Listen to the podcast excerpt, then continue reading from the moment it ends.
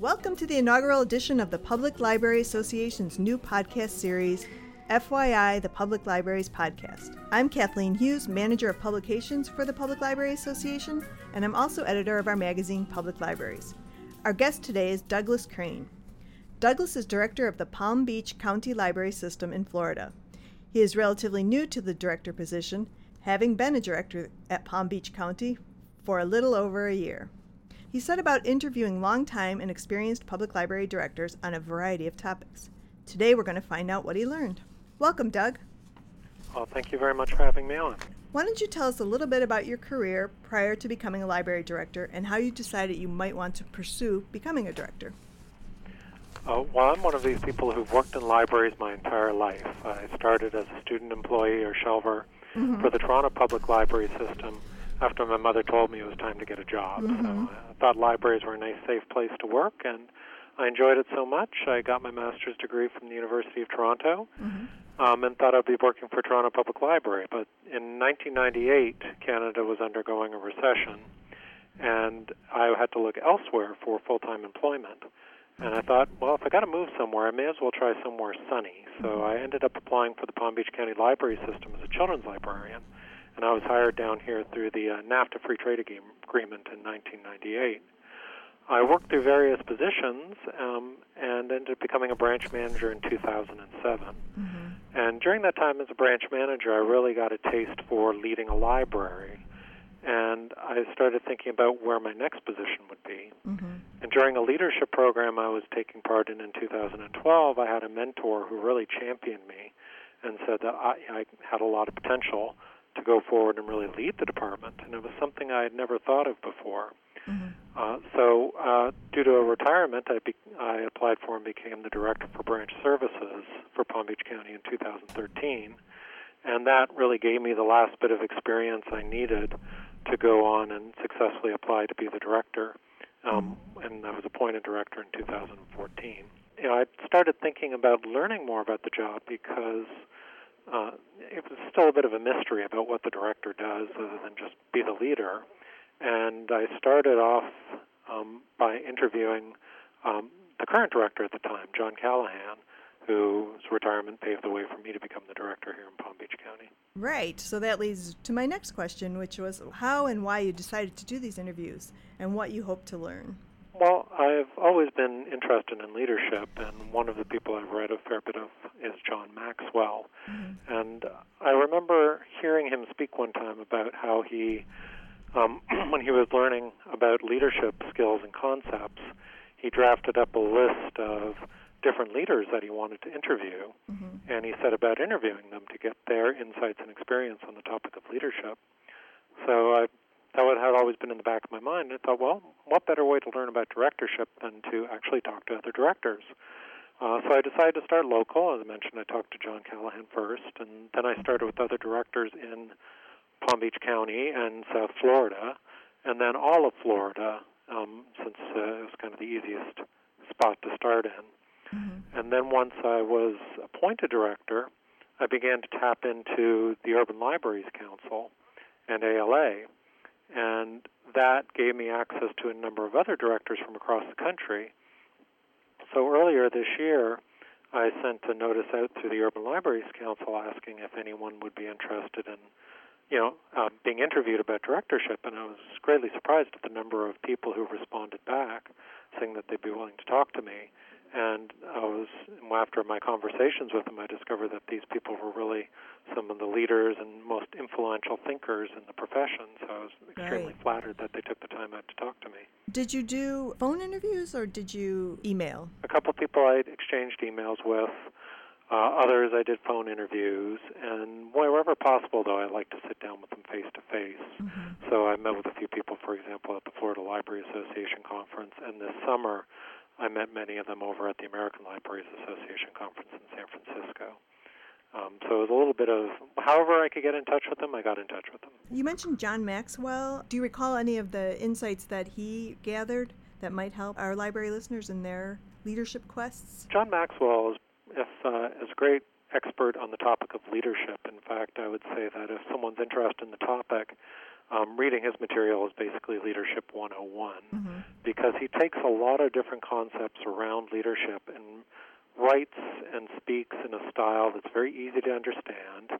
Um, you know, he's a pastor by training as well as an executive coach, so he's got that easy style of talking and communicating Mm-hmm. things that make it fun to listen to, and he often adds very humorous stories into his uh, to illustrate his points. Central concept of leadership, according to John, is that leadership is all about influence. It's how you are able to influence people to follow you, to listen to you, to, you know, basically believe your vision and mission. And the degree that you can influence people really illustrates the degree of your leadership skills. And uh, a couple books, if readers want to start with them, would be The 21 Irrefutable Laws of Leadership Mm-hmm. And Developing the Leader Within You. Now, um, another leadership expert, and some people may not think of him as a leadership expert, that really helped revolutionize my work is David Allen, the author of Getting Things Done. Uh, when I came across it about three years ago, this book totally transformed the way I do my work and the way I approach my work. Um, because GTD is basically a primer for developing those executive skills that naturally lead one to leadership. Um, you know, some of its core concepts are really keeping things out of your head to allow creativity to flow, Mm-hmm. and finding ways to define your purpose and clarifying your actions and goals. It's a very complete system, and I, I freely tell people that Mm-hmm. without getting things done, I never would have become a director. So back to your research, what did you learn in the arena of finance from these experienced directors? Well, I think the, one of the first things I've learned is that I don't know much about finance, um, and I think that's a very common thing for people coming through the library profession. Is that we often learn about, you know, how to select books or how to answer reference questions, but how to manage a large budget for a system is something that I think most directors have indicated they had to learn on the job, uh, and that has certainly been uh, a big challenge for me. In fact, it was one of the things I recognized um, when I was getting set to interview for the position was that this was a big gap. And um, our longtime assistant director, Sharon Hill, the one piece of advice that really stuck out when she um, spoke to me about my aspirations for directorship was to really learn about the budgeting process. So I came across uh, a the University of Georgia's Carl Vinson School of Government had two courses which I took online, introductory budget and capital improvement programs, that really gave me a lot of insight into how to, you know, at least understand what the basic process is. Um, because you know, right now I I have a budget of fifty-two million dollars for this current fiscal year, and while I have a great chief financial officer who um, watches the money as if it's his own, uh, you know, it, it's still I think money issues are one of the things that I see can sink a director very quickly. Um, so understanding that has been a big piece of my um, of my development as a director. Right. Um, and then next, politics. Oh yeah, well, uh, one thing that many directors pointed out to me was that politics is really a key part of the library director position, whether you like it or not. And again, dealing with politics is a skill that's not really taught in library school, or for most people moving up through the profession, it's one that they usually don't touch until they get to that point of being a director. And you know, there's two aspects to it that I found from speaking to um, the different directors across the country. One is that you know you're in a position where you're a community leader, and being a community leader means a lot of eyes are paying attention to what you're doing. So personal failings or ethical situations can sink a directorship very quickly, and it, being exposed like that is a real problem if you're not doing things properly. Um, the second piece that I found too is the importance of reaching out to the local political leaders um, and community leaders for support.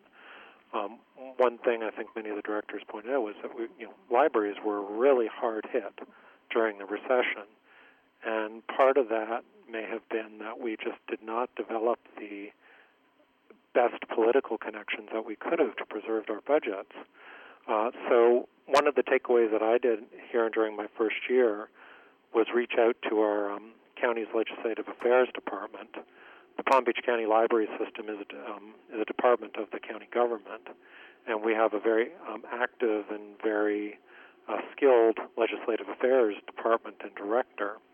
So I met with him early on, and then this past year, I've been um, he helped me arrange meetings with members of our state's legislative delegation, the ones that were directly um, elected here in Palm Beach County, and I did basically advocacy tours with them. I invited them to come to my libraries, tell them about our issues, and in Florida, the big issue is the amount of money for state aid for libraries.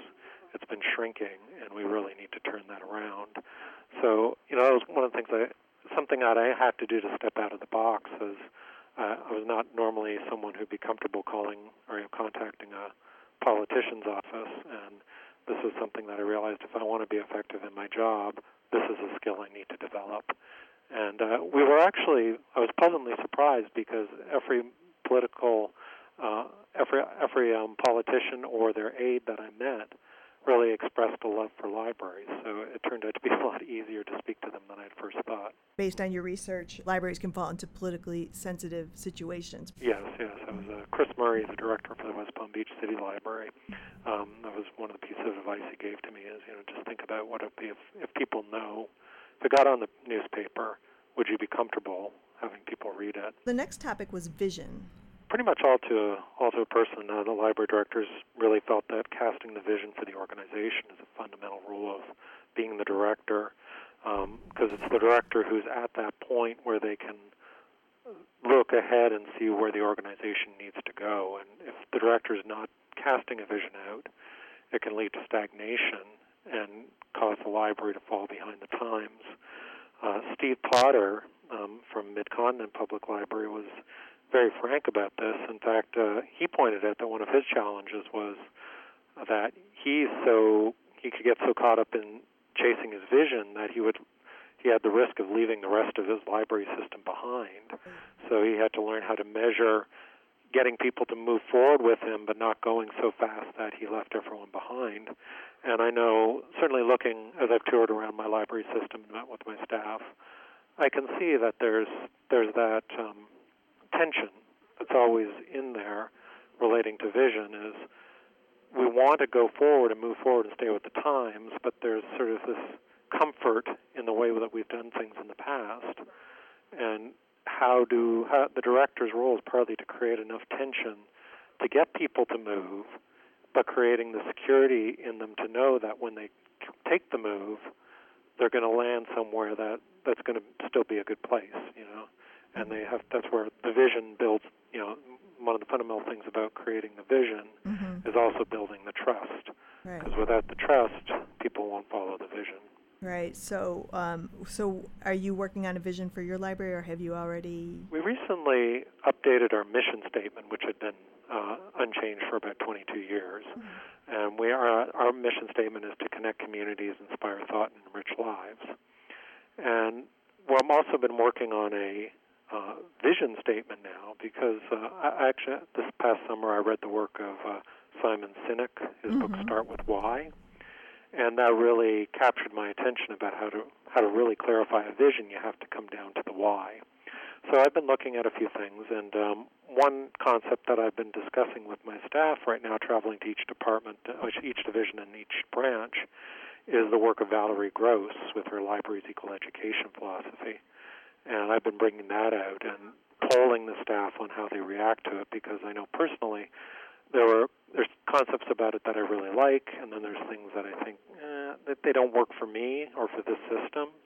So I'm trying to I'm presenting this to the staff to help mm-hmm. to see where their comfort level with it is and, and how far we want to go into that. So that leads us right into strategic planning. Strategic planning is um, certainly something that all the directors know that they have to do um, because while it's all fine and great to have a vision, if you don't have a plan to achieve that vision, you're not. It's never going to come about. Um, you know, I, I I fall back to like uh, with David Allen and getting things done. He points out how you know a vision without a mission is not going to get you anywhere, but a mission without a vision will also do the same thing. It won't get you anywhere, essentially. So the strategic planning is the nuts and bolts on how to fulfill the vision On outreach, what did you find out? In terms of outreach, I was looking at really as much community engagement um, as sort of the, the more traditional core concepts of outreach. But how important it is for the community to be involved. You know, when I mentioned earlier looking at politics, mm-hmm. there is that level of making sure you have the political support, but underlying right. all that political support has to be a strong community support. Mm-hmm. And without that, um, the library is not going to do well. Mm-hmm. Uh, so, you know, there's a lot of conversation about how to create neighborhood library leaders out there to be the advocates for the library everywhere they go. Um, you know, in some places had to take this really seriously you know, the Kent Library District in Michigan, they have a um, every 10 years the voters have to reauthorize the uh, the library's district, and if they fail to do that, the library system would close. Mm-hmm. So they have a very strong right. incentive to make sure that they're well connected to the community. Right, and in your article, you mentioned um, embedding your staff in uh, local city departments. This was a concept that came across from Jamie LaRue, who's former library director from mm-hmm. Colorado. You're probably familiar with yes. him. Uh, he had started this concept. I think it was in Douglas County. Mm-hmm. That's where he was based. Right. And um, we were talking. We'd been talking about it for a while here, so we decided to launch a pilot program um, this past year. And having Palm Beach County has a very large county government with multiple departments. So I thought the easiest way to begin such a program would be to reach out to the different departments because they had all been hit very hard with the recession, mm-hmm. and many of them had cut back, and I knew that they would appreciate the extra um, the extra support yes. that we could give them. Uh-huh. So we did a pilot program, reached out to eight different departments, and uh, the results were very good. Right. Um, we got a lot of positive feedback, and mm-hmm. the types of questions and responses that people had for our librarians was phenomenal. Right. Yeah, I'm, I'd be interested to hear some some of the, some of the tasks they set the librarians to. Um, well, for example, um, I'll go back to legislative affairs. That was one of the departments we worked with. And the librarian there handled quite an eclectic mix of questions. For example, um, what would happen in Florida if the Cuban embargo was lifted? Mm-hmm. Um, what the effect of crime I- crime is in communities based mm-hmm. on the amount of lighting, and even what's the viability of a third political party in the United States, too, wow. which was neat. Um, mm-hmm. And then the other one that was really unique was our public um, safety um, department. They handle our emergency operations center, and what they wanted was uh, to have two librarians who'd be available if there was an activation. You know, in case, for example, we had a hurricane right. coming on shore. Mm-hmm. They would go and live in the operations center, and they would synthesize information for the government leaders who were mm-hmm. also bunkered down there, right. and be able to give them, you know, half-hour hourly reports mm-hmm. um, to help enhance the emergency response. So. Mm-hmm. Uh, we had a couple librarians who are now fully trained in all aspects of public safety management wow. who are now available on call for an emergency. How did the librarians feel about the experience? By and large, they were very happy to have an opportunity to um, use their research right. skills mm-hmm. um, in different ways. So let's focus on leadership now. I think one of the things that I found, um, again, I think it was Steve Potter who mentioned it, was how important it is for him to grow the leaders under him. And I think by and large, almost every library director really talked about making sure you build that team of people underneath you who can take charge because, uh, uh, you know, I rec- one of the things I, I always have to be careful with myself as a leader is wanting to jump in and take care of other people's problems to try and help them solve issues. And I found that if I if I do that all the time, I'm never going to be able to do more than that. Right. And and so building a strong team under me is very important. One of the things you mentioned in the article is that character is important to leadership. It's so vital to a director. Um, and what I see a lot of that is uh, that select, successful directors really show that passion and commitment to their libraries and the profession. One of the funniest bits of advice I got was from Richard McDonald and from in Wisconsin. He basically said, "Don't be a jerk." Yeah. um, by That's that, good advice in life it, too. but don't take advantage of others or manipulate yeah. them to reach your goals. So, one more question related to your research. Um, what what do you think was the most surprising takeaway? I think the thing that most surprised me was really how willing and eager all these directors were to take their time to to share their knowledge and wisdom with someone. In, mo- in many cases, they had never met before, mm-hmm. and they just kind of blindly responded to a to a cry from a listserv, you know, and. Uh, they were all friendly and eager to help out. And I think that's one of the things that I, I took away from this was that these library directors are all, you know, I think it's something true about the library profession in general is that we're very friendly people Mm-hmm. and we're very helpful people. I think pretty much anyone who gets into the library profession, we're, they're certainly not doing it for the money. You know, Right, they're doing right. it because they really want to make a difference and help out. Excellent. Well, thank you very much for joining us today. I'm very honored to be part of your first podcast. Look for Doug's article in the November December issue of Public Libraries, which will be arriving in your inboxes in December.